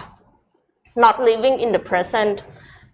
ชิปวิลสันเป็นผู้ก่อตั้งแบรนด์ชุดออกกำลังกายผู้หญิงอะนะคะ คือจริงๆ มันก็ทำนองว่าเป็นชุดโยคะอืมอืมเป็นกางเกงที่มัน stretch ได้เยอะๆอะไรอย่างเงี้ยค่ะแบรนด์ดังเลยลูลูเลมอนค่ะอืมพี่ชอบมากๆแบบเนี้ย มีของผู้ชายด้วยเพิ่งมีพูดมีมีของผู้ชายด้วยเป็นของผู้ชายด้วยมีมีมีมีดีมากเลยเป็นเป็นแบรนด์ที่เป็นแบรนด์ที่ใส่สบายที่สุดโอ้อืมถ้าเกิดจะใส่ขึ้นเครื่องบินเนี่ยต้องใส่ยี่ห้อเนี้ยอืมใส่สบายมากอ่านอกจากจะใส่ออกกำลังกายแล้วยังสามารถใส่ขึ้นเครื่องบินได้ด้วยมัแบบเพราะเครื่องบินมันอึดอัดใช่ไหมอืมค่ะดีมากมากเขากล่าวว่าเขาเสียเวลาชีวิตไปกับการกังวลอนาคต แทนที่จะอยู่กับปัจจุบันเขาแบบกังวลว่าในอนาคตจะทำอะไรนะจะทำอะไรเป็นเวลาหลายสิบปีค่ะ แต่ว่าพอเปลี่ยนความคิดว่าชีวิตที่มีก็ดีอยู่แล้ว เขาก็สามารถที่จะพัฒนาตัวเอง แล้วก็เป็นคนที่ดีขึ้น แล้วก็สร้างความเปลี่ยนแปลงให้โลกใบนี้ได้ คือเหมือนกับ เหมือนจริง ๆ ถ้ามันต้องแบบมีสติอยู่กับปัจจุบันฟังดูเหมือนศาสนาพุทธอะประมาณนั้น ค่ะ ข้อสามค่ะ not starting soon enough รอนซิมเนี่ยเป็นนักธุรกิจชาวสิงคโปร์ผู้ก่อตั้งบริษัทโอซิม International เอ่อนึ กถึงเก้าอี้นวดต้องนึกถึงโอซิมถูกต้องคือบอกว่าเก้าอี้นวดแบบใหญ่ๆหน่อยที่ดูไฮโซนิดแพนึงงอะแพค่ะงอืมแต่แพงด้วยแต่สบายแต่สบายอะก็เขาบอกว่าไม่มีเวลาไหนนะคะ ที่ดีที่สุดสำหรับการเริ่มธุรกิจ ดังนั้นเนี่ยอย่ารอเวลาที่ดีที่สุดอืมเริ่มเร็วกว่าย่อมดีกว่า เขาบอกว่าเริ่มเร็วเนี่ยไม่ได้หมายความว่าเขาจะประสบความสำเร็จนะอืมเขาคิดว่าธุรกิจที่หนึ่งอาจจะล้ม สองก็ยังอาจจะล้มอยู่ดีอืมแต่สามอาจจะสำเร็จก็ได้อืมคือเขาเชื่อว่าการเรียนรู้อะค่ะ การเรียนรู้จากการลงมือทำด้วยตัวเองเนี่ยมันดีกว่าการเรียนรู้จากคนอื่น ประสบการณ์ชีวิตของคนอื่นดังนั้น ถ้าสมมติว่าเราเริ่มเร็วถึงแม้ว่าครั้งแรกๆจะล้มเหลว แต่ถ้าเราไม่ล้มเลิก มันจะประสบความสำเร็จในที่สุด อันนี้จริงครับ คือคนที่เป็น self-made billionaire มาแล้วครับเขาก็พูดแบบนี้ เขาก็อาจจะมั่นใจในตัวเองระดับหนึ่งเนาะ ค่ะไปต่อค่ะ ข้อสี่ค่ะ not being bolder แจ็คโคเวนเนี่ยเป็นผู้ก่อตั้ง Competitive Foods Australia ซึ่ง Competitive Food Australia เนี่ยเขาทำเชนเบอร์เกอร์ชื่อว่า Hungry Jacks อยู่ที่ออสเตรเลียนะคะเขาบอกว่าถ้าย้อนเวลากลับไปได้ เขาจะกล้าบ้าบิ่นมากกว่านี้ค่ะ เขาเชื่อว่าความกลัวรวมไปถึงความกลัวหนี้สินอืมจะทำให้เรามีสติมากขึ้น เหมือนกับระวัดระวังเลยอะค่ะ แล้วก็จะทำให้เราหาทางออกจากปัญหาได้ในที่สุดอืมแต่ก็ต้องรักษาสมดุลระหว่างความกล้าบ้าบิ่นและความระมัดระวัง เพราะว่าไม่อย่างนั้นเราจะหมดตัวค่ะอืมคือเหมือนกับตัดสินใจผิดหน่อยเดียวอะใช่จะหมดตัวเลยถูกต้องเพราะว่าความเสี่ยงมันมันเพิ่มขึ้นมหาศาลนะคะอืมข้อห้าค่ะ ข้อสุดท้ายละ not changing fast enough Frank h a s e n f r a s เนี่ย เป็นผู้ก่อตั้ง Lina Mar ซึ่งเป็นบริษัทผลิตชิ้นส่วนรถยนต์นะคะเขาบอกว่าเขาเหมือนกับอ่านลิสต์บริษัทใหญ่ๆอะอืมร้อยบริษัทพอผ่านมาเวลาแบบไม่กี่สิบปี มันครับหายไปเกินครึ่งอืมกลายเป็นว่าบริษัทที่ใหญ่ ๆ ที่ว่าเนี่ยค่ะอย่างอะ Fortune 500 Fortune 100 เนี่ยอืมคือเปลี่ยนเปลี่ยนเยอะมากนะคะใช่ในยุคจากหลังๆเนี่ยเปลี่ยนเร็วมาก จากแบบบริษัทน้ำมันกลายเป็นบริษัทเทคอะไรอย่างเงี้ยอืมไปหมดแล้ว เพราะฉะนั้นคือถ้าไม่คิดอยู่เสมอว่าพรุ่งนี้จะต้องพัฒนาปรับปรุงผลิตภัณฑ์ให้ดีขึ้น ธุรกิจของคุณอะ ก็จะอยู่ไม่นานค่ะจริงคือต้องปรับปรุงเปลี่ยนแปลง change fast อืมแล้วโดยเฉพาะอย่างยิ่งในยุคนี้อืมคือการเปลี่ยนแปลงมันมาไวมาก ไม่ว่าจะเป็นด้วย AI แล้วก็ด้วยโควิด คือกลายเป็นว่าจะต้องเปลี่ยนกันทุกวันเลยทีเดียว ดังนั้นถ้าไม่ปรับตัวก็จะอยู่ได้ไม่นานค่ะ สุดท้ายค่ะ mistake and failures are necessary ผู้เขียนนะเขาสรุปว่าแม้ว่า self-made billionaires จะเคยทำพลาดมาหลายครั้งนะคะ แต่สิ่งที่ส่วนใหญ่เสียใจก็คือสิ่งที่ไม่ได้ลงมือทำดังนั้นอย่ากลัวที่จะพลาด จนไม่กล้าลองทำอะไรใหม่ ๆ เพราะว่าอันนี้เอ็มสรุปต่อแม้โอกาสประสบความสำเร็จจะมีเพียง 5%คือคนที่ทำสตาร์ทอัพเนี่ย95% fail โอกาสสำเร็จก็เลยมีแค่ 5%นะคะแต่ถ้าเราไม่เริ่มโอกาสสำเร็จคือศูนย์ค่ะ ถูกต้องครับ พี่ชอบข้อสรุป อืมอืมขอบคุณเอ็มมากครับเราจะครับครึ่งเดี๋ยวนี้เรามีขอบคุณค่ะสลับสลับกันไปเนาะอาจจะมีอาทิตย์ละสักสองวันอะไรแบบเนี้ยนะครับ เออเออเออก่อนจะไปข่าวต่อไปเนี่ย วันก่อนเราได้ข่าวใช่ไหมว่า มีแพทย์พยาบาลบุคลากรทางการแพทย์ที่อินโดนีเซียเนี่ยซึ่งฉีดวัคซีนซิโนแวคครบเรียบร้อยแล้วเนี่ยครับ เอ่อแต่ว่าเกิดเป็นคลัสเตอร์เลยนะ เพิ่งตื่นนอนเหรอคะ ตั้งตั้งผิดต้องตั้งแซวเลยทีเดียวนะฮะนนไปตั้งน่าจะตั้งผิดครับโทษครับ อันเนี้ยเกิดเป็นคลัสเตอร์ขึ้นมา350คนนะฮะแล้วก็คือทั้งหมดนี้คือฉีดไปเสร็จตั้งแต่นู่นเดือนหนึ่งเดือนสองแล้วนะเออนะฮะก็เลยมีคนเริ่มตั้งคำถามกับประเด็นว่า เอ๊ะ สรุปมันคือแน่นอนแหละมันต้องติดได้บ้าง แต่ว่า350คนนี่มันคือแปลว่าคุณฉีดหมดแล้วคลัสเตอร์ใหม่ๆขนาดไซส์นี้ก็ยังเกิดขึ้นได้ใช่ไหมอืมอันนี้คือคำถามที่หนึ่งนะครับ ซึ่งตอนนี้ก็เป็นอาจจะเป็นหนึ่งในสาเหตุที่ทำให้อินโดนีเซียตอนนี้เนี่ยสั่งไฟเซอร์มาแล้วนะครับอีก 50 ล้านโดสเอ่ออินโดนีเซียซึ่งเดิมใช้ซิโนแวคเยอะนะครับ ตอนนี้ก็คิดว่าคงจะกลับลำแล้วล่ะดูจากดูจากการสั่งซื้อวัคซีนในรอบนี้ อีกประเทศหนึ่งคือคอสตาริกาคอสตาริกาเนี่ยอืมไม่ใช้แล้วนะครับฮะตัดสินใจไม่ใช้ซิโนแวคแล้วนะฮะเพราะว่ามีมี issue กับเรื่องของ effectiveness ของซิโนแวคนี่แหละนะฮะอันนี้เป็นเป็นข่าวล่าสุด ซึ่งตอนนี้ต้องติดตามเพราะว่าคือข้อมูลพวกนี้มันออกรายวันเลยนึกออกไหมฮะคือแต่ละวันเนี่ยมันก็จะมีเอ่อข้อมูลว่าแบบที่ไหนที่ไหนเป็นยังไงบ้างนะครับ แต่ว่าล่าสุดเนี่ยคือคอสตาริกาเนี่ยก็ก็ไม่ใช้ละนะฮะคอสตาริกาไม่ใช้แล้วครับแต่ก่อนหน้านี้สิงคโปร์อะค่ะ คนอืมแห่ฉีดซีโนแวคกันเยอะมากเลยนะคะอันนี้เป็นก็เป็นเพราะว่ามีคนจำนวนหนึ่งที่บอกว่าเขาเอ่อไม่อยากฉีด m อ n a วัคซีนใช่ไหมอ่าก็เลยไปฉีดเอ่อวัคซีนที่เป็นเชื้อตายซึ่งเป็นซิโนแวคเอ่อก็ ไม่แน่ใจเหมือนกันคือคืออย่างนี้ต้องอธิบายว่าเออมันมีอยู่ปัจจัยหนึ่งที่เราอาจจะต้องคำนึงถึงนะฮะคือเวลาเวลาของการระบาดอธิบายแบบนี้อธิบายแบบนี้สั้นๆสั้นๆอย่างในจีนเนี่ยจีนฉีดซิโนแวคซิโนฟาร์มเยอะสุดแล้วก็ตามมาด้วยซิโนแวคใช่ไหมฮะแต่ว่าจีนเนี่ยยังไม่เจอเคสกลายพันธุ์เยอะถามว่าทำไมคนไม่เข้าไปเหรออะไรเงี้ยอาจจะเป็นเพราะเขา seal ชายแดนดีด้วย แต่ส่วนหนึ่งที่อย่างใน Financial Times เขาเขียนมาตลอดบอกว่า ส่วนหนึ่งที่ทำให้ จีนเนี่ยไม่เจอเคสกลายพันธุ์เยอะเขาฉีดวัคซีนไปเร็วแล้วไงอืมคือมันเลยยังไม่มีโอกาสกลายพันธุ์ว่างั้นเถอะค่ะแม้จะเข้าไปตอนนี้มันก็จะไม่ได้รุนแรงเหมือนประเทศที่ยังไม่ได้ฉีดวัคซีนเลยอืมนะฮะในกรณีของสิงคโปร์เองเนี่ยเขาก็ฉีดทั้งโมเดอร์นาทั้งไฟเซอร์ไปเยอะแล้วค่ะ ใช่ไหมเพราะฉะนั้นตอนนี้เนี่ย ความน่ากลัวมันก็จะเริ่มน้อยลงอืมประเด็นมันสำคัญมากว่าไอฉีดวัคซีนตัวไหนก็เรื่องหนึ่งฉีดเมื่อไหร่ก็เป็นอีกเรื่องหนึ่งอืมคือณขณะที่มันมีการกลายพันธุ์รุมๆรุมๆมันเนี่ยนะประเทศที่ฉีดวัคซีนไปเยอะ ๆ แล้ว เอ่อโดยเฉพาะถ้าเป็นฉีดพวกตัวที่เป็นเอ่ออย่างสิงคโปร์ฉีดพวกเอ็มไอเไปเยอะๆแล้วเนี่ยเขาก็อาจจะ ซึ่งอันนี้ก็ไม่ได้เป็นคือข้อมูลยังออกไม่หมด แต่ว่าเท่าที่เราอ่านมาก็คือว่า มันก็จะน่ากลัวน้อยกว่า อือืมมนะฮะประมาณนั้นแหละ อืม ก็ไม่รู้คือ อันนี้ผมอยากจะเผื่อจะทางรัฐบาลจะ คือผมคิดว่าทางรัฐบาล อยากให้ออกมาคุยกับเราเยอะๆนิดนึง ในครัปบระเด็นที่เวลามีข่าวต่างประเทศมาแบบนี้ว่าเออเนี่ย สมมุติว่าเนี่ยคอสตาริกาเลิกใช้เนี่ยเรามองไงอะไรอย่างเงี้ยนะฮะคือคือถ้าเกิดว่ามีคนที่เรารู้สึกว่าโอเคเข้าใจนึงจริงๆมันนั่งอธิบายว่าเอ้ยจริงๆซิโนแวคก็ก็ก็ work ทำไมเราถึงสั่งเพิ่มอีก 28 ล้านโดสอืมอ่าก็เราก็คือผมเชื่อว่าคนทุกคนตอนนี้ยินดีที่รับฟังได้นะครับ เช่นเดียวกันกับกรณีของอ่า ซึ่งอันนี้ผมผมพูดแบบเป็นกลางนะผมผมคิดว่ามันมีเรื่องที่ซับซ้อนยิ่งกว่าจดหมายที่เห็นก็คือเคสกรณีของบริษัทไทยเบฟนะครับซึ่งก็เป็นอ่าข่าวใหญ่มากๆเลยเนี่ยนะฮะเมื่อวันสองวันที่ผ่านมาเอาภาพว่ขึ้นไหมครับเอ่อมีคำสั่งมาจากเอ่อประหลัดกระทรวงมหาดไทยนะครับว่าให้อำนวยความสะดวกในการฉีดวัคซีนให้กับพนักงาน แล้วก็ครอบครัวของเอ่อเนี่ยแหละพนักงานบริษัทไทยเบฟจำนวนรวมทั้งหมดเจ็ดหมื่นคน70,000คนนะฮะ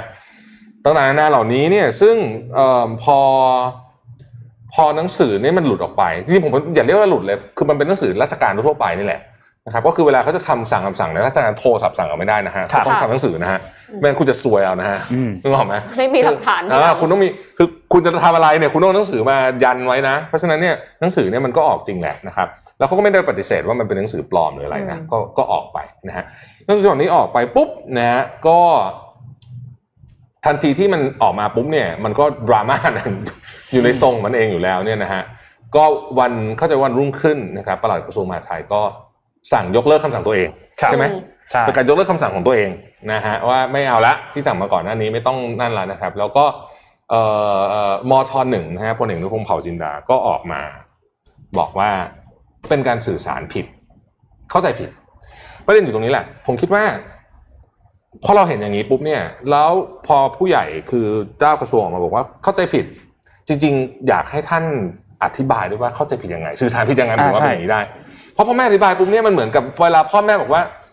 สมมติเราเราเราสมมตินะ เราบอกว่าแบบ เนี่ยเราอยากเรียนคณะเนี้ยแต่แม่บอกไม่อะไม่ให้เรียนให้เรียนนี้ จบคือคือเหมือนกับ ไม่อธิบาย ไม่อธิบาย เพราะไม่อธิบายเนี่ยมันมันก็เลยทำให้มีคนตั้งคำถามเยอะ ซึ่งมันก็น่าตั้งคำถามเหมือนกันพูดจริงค่ะๆนะครับคือผมก็ไม่รู้เบื้องลึกเบื้องหลังเนี่ยเขาไปคุยอะไรกันนะ คืออ่ามีคนก็มีข่าวมาบอกว่าเอ๊ะทางมหาดไทยนี่ไป offer เขาก่อนหรือเปล่าอะไรคืออืมเราไม่รู้ แต่สิ่งที่คุณควรจะทำคือ มาเล่าให้ฟังหน่อย เพราะว่าค่ะเคสเนี้ย มันมาท่ามกลางอะไรต้องถามอย่างนี้คือการที่ไประดมฉีดวัคซีนให้คนเยอะๆนี่เป็นเรื่องที่ดีนะต้องบอกก่อนนะฮะค่ะไม่ได้มีอะไรไม่ดีเลยนะฮะการไปฉีดวัคซีนให้บริษัทเอกชนเนี่ยถือเป็นเรื่องที่โอเคทำได้เลย แต่ประเด็นก็คือมันมาท่ามกลางข่าวที่ว่า คนที่เป็นกลุ่มเสี่ยงวัคซีนขาดหกสิบกว่าโดนเทอยู่ อืมอืมคนที่เป็นเจ็ดโรคร้ายแรงโดนเทยังฉีดไม่ครบแล้วมันมีข่าวนี้มา ซึ่งตอนเนี้ย ผมก็ฝากจริง ๆ ฝากถึงเพื่อนๆที่ทำงานในในในภาครัฐว่า คือตอนเนี้ย การสื่อสารและการอธิบายเป็นเรื่องสำคัญจริงๆ เพราะว่าอารมณ์คนมันอื้อหือมันแบบนึกออกไหมมันหลายเรื่องอะ มันคุกรุ่นมากนะฮะอืมค่ะเออเพราะฉะนั้นก็เลยคือถ้าเกิดว่ามันไม่มีอะไรจริงๆ แล้วก็มันเป็นการสื่อสารที่เข้าใจผิดจริง ๆ แบบที่ท่านมอทหนึ่งว่าเนี่ยก็ผมก็เอาเอาเอาอธิบายว่าเข้าใจผิดยังไงสเต็ปหนึ่งมันมาอย่างนี้มันถึงเข้าใจผิดว่าเป็นแบบนี้อืมเลยมีหนังสือฉบับนี้ออกมาผมว่าคนก็เข้าใจได้ครับ แต่ว่าการที่ปล่อยไปแล้วก็คิดว่าเอ้ยเดี๋ยวพรุ่งนี้ก็คงมีเรื่องใหม่มาแทนมั้งอะไรอย่างเงี้ยนะเอ่อคือ ผมว่ามันจะไม่มันจะไม่เหมาะ มันจะไม่เหมาะ มันเหมือนอิชูมันจะทับถมไปเรื่อยใช่ใช่ใช่ใช่ใช่ๆแล้วเสร็จแล้วสุดท้ายคนก็จะทนไม่ไหวแล้วจะระเบิด ถูอืกมถูกแต่ว่าถูกถ้าถูกอธิบายก่อนเนี่ย ก็อาจจะทำความเข้าใจใช่อาจจะรู้คือสมมุติว่าเอ็มคิดว่าการที่ไทยเบฟมีพนักงานเยอะๆ ไม่แน่ว่ามันอาจจะเป็นคลัสเตอร์ได้ง่ายถูกถ้ามันเป็นคลัสเตอร์ได้ง่าย ถ้าเราฉีดให้เขาก่อน ก็เข้าใจได้อ่าเอออมมันก็จะป้องกันคลัสเตอร์อะไรอย่างเงี้ยเป็นกับต้นอีกอีกอันหนึงคือเหตุนี้จะไม่เกิดครับ ถ้าวัคซีนเพียงพอตั้งแต่แรกอ่าถูกถูกต้องค่ะถูกต้อง ทุกคนได้ฉีดอืมก็ค่ะก็แล้วแล้วถ้าทุกคนได้ฉีดแล้วถึงไม่มีต้องหนังสือมีสิทธิพิเศษฉบับนี้ออกมาเนี่ย คนก็จะไม่โวยวายอะไรก็จะเพราะรู้สึกว่าเฉยก็ก็ฉันได้ฉีดแล้วเหมือนกัน ทุกคนได้ฉีดแล้วหมด นั่นแหละครับ อืมเอ่มนั่นแหละฮะก็ก็ประเด็นเนี้ย ผมว่าก็ ก็ต้องระวังค่ะ ต้องระวังว่า เออ มันมันเซนซิทีฟมากจริง ๆ ในตอนนี้นะฮะครับนนท์เรามีไปเรื่องการเกษตรอ่าเราไปเรื่องสบายๆกันบ้างอืมเอ่อวันที่หนึ่งกรกฎาคมนี้ภูเก็ต Sandbox มาแล้วถูกไหมครับอ่าและอ่านายกเองก็ประกาศว่าวันที่หนึ่งนี้จะเป็นการเริ่มต้นเป็นดีเดย์แล้วกันนับถอยหลัง 120 วันค่ะว่าที่ตอนจะนี้เหลือเปิดร้อยสามสิบควัรันบผมว่าจะเปิดประเทศนะครับ ก็แน่นอนครับว่ามาตรการเหล่านี้เนี่ยก็จะมาช่วยกระตุ้นในเรื่องของ ภาคการท่องเที่ยวใช่ไหมครับแต่ว่าจริงๆแล้วเนี่ยในไทยเองเนี่ยมีอีกภาคอุตสาหกรรมหนึ่งนะครับที่มีส่วนสำคัญมากๆ และมีสัดส่วนต่อ GDP ถึง 8%ก็คือภาคการเกษตรค่ะแต่ว่าในปีเขาดูข้อมูลจากในปี 2562 ที่ผ่านมาเนี่ยนะครับแล้วก็มาจนถึงในช่วงโควิด -19 เนี่ยก็หลาย ๆ ธุรกิจก็ไปจับในเรื่องของภาคการเกษตรกันมากขึ้น เราก็เลยมีข้อมูลที่น่าสนใจมาฝากทุกคนกันครับ สินค้า การเกษตรเนี่ยต้องบอกว่ามันมีหลายแบบอืมมันมีทั้งที่เป็นสินค้ามูลค่าที่มูลค่าสูง และเป็นสินค้าที่มูลค่าค่อนข้างต่ำยกตัวอย่างสินค้าเกษตรที่มูลค่าค่อนข้างสูงเนี่ยจะเป็นพวกแบบผักพวกผลไม้ออร์แกนิกทั้งหลายอ่าเวลาคนเรามีเงินมากขึ้นเนี่ยเราก็จะรู้สึกว่าเราอยากก็เราก็อยากกินของที่ดีขึ้นค่ะใช่อยากบริโภคผักที่มันออร์แกนิกอ๋ออยากบริโภคเนื้อสัตว์ที่มันมาจากที่นู่นที่นี่ที่มีคุณภาพไม่เป็นอันตรายดีต่อๆสุขอ่าภาพถูกต้อง อยากกินผลไม้ออร์แกนิกเพราะเรื่องของเทรนด์การรักสุขภาพเนี่ยมันก็มามากยิ่งขึ้น แต่ทีนี้เรื่องของอความต้องการในในการบริโภคเนี่ยแน่นอนว่ามันก็ทำให้สินค้าเนี่ยมูลค่าสูงขึ้นไปด้วยเพราะความต้องการมันเยอะ เรื่องของคุณภาพและของความปลอดภัยเนี่ยมันเป็นเทรนด์ที่เติบโตกันอยู่ในทุกๆวันนี้นะครับแต่ว่าเขาไปเก็บข้อมูลมาครับพบว่าเกษตรกรส่วนใหญ่ในไทยเนี่ยรวมทั้งใน EEC เนี่ยนะครับยังคงปลูกปลูกพืชเศรษฐกิจมูลค่าต่ำอืม จากข้อมูลของกรมส่งเสริมการเกษตรเนี่ยพบว่า 53%ของพื้นที่เพาะปลูกใน EEC เนี่ยเป็นพื้นที่ปลูกข้าว แล้วก็ยางพารา ในขณะที่พื้นที่ปลูกผักและผลไม้เนี่ยมีแค่ 8%เท่านั้น ซึ่งเมื่อกี้เราบอกก่อนว่าพวกผักผลไม้ออร์แกนิกเนี่ยมูลค่ามันสูงถูกไหมครับ ทีนี้เขาก็ต้องมีการปรับแนวทางกันให้ เกษตรกรเนี่ยสามารถเข้าถึงตลาดสินค้ามูลค่าสูงกันมากยิ่งขึ้น เขาเรียกว่าการพัฒนาเชิงคลัสเตอร์ครับคลัสเตอร์ในที่นี้ไม่ใช่คลัสเตอร์โควิดนะคนละอันเดี๋ยวกันนี้ได้นะครับยินคำนี้แล้วขนลุกจริงๆเลยคนละอันกันนะการพัฒนาเชิงคลัสเตอร์เนี่ยเป็นแนวทางอันหนึ่งที่จะช่วยให้เกษตรกร แล้วก็ผู้ประกอบการรายย่อยเนี่ยเข้าถึงอืมตลาดสินค้าการเกษตรมูลค่าสูงมากยิ่งขึ้น แนวทางนี้เป็นยังไง แนวทางนี้เนี่ยจะส่งเสริมให้เกิดความร่วมมือกันในหลาย ๆ มิติ ไม่ว่าจะเป็นภาครัฐ หรือว่าเอาเป็นว่าผู้เล่นทั้งหมดในห่วงโซ่นี้แล้วกัน จะ ส่งผลหมด ไม่ว่าจะเป็นสถาบันการเงินองค์กรต่างๆ ที่เกี่ยวข้องในพื้นที่ เช่น การพัฒนาคลัสเตอร์มันฝรั่งในจีนครับในจีนเนี่ยเขามีการช่วยให้เกษตรกรข้าวสาลีเนี่ยหันมาปลูกมันฝรั่งแทน เพราะว่ามันมีมูลค่าสูงมากขึ้น และมากกว่านั้นเนี่ยคือแนวทางนี้ได้รับการส่งเสริม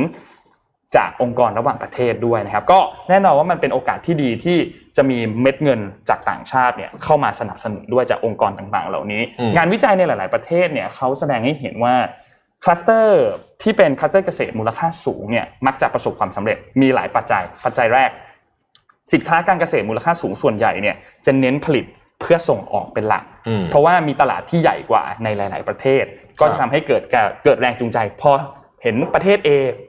ปลูกพืชที่มูลค่าสูงนี้ ประเทศ B ก็สนใจอยากที่จะมาซื้อแล้วเอานำเข้าไปให้คนในประเทศใช่ไหมครับเรื่องที่สองครับคือคลัสเตอร์เกษตรเนี่ยมูลค่าสูงเนี่ยนะครับจะทำให้เกษตรกรและผู้ประกอบการรายย่อยเนี่ย มี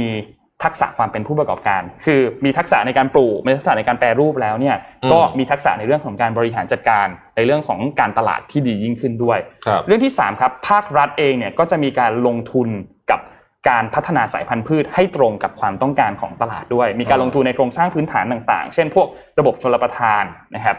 และปัจจัยที่สี่ครับคือการสร้างแรงจูงใจให้ผู้ประกอบการและเกษตรกรเนี่ยอยากเข้าร่วมในคลัสเตอร์นี้ คือเฮ้ยเข้าร่วมแล้วมีรายได้ที่ดีขึ้น มีชีวิตการเป็นอยู่ที่ดีขึ้น มีการออกแบบโครงสร้างหรือว่ามีสิ่งจูงใจที่ทำให้เอ่อการเลือกทำเกษตรมูลค่าสูงของเกษตรกรเนี่ยเป็น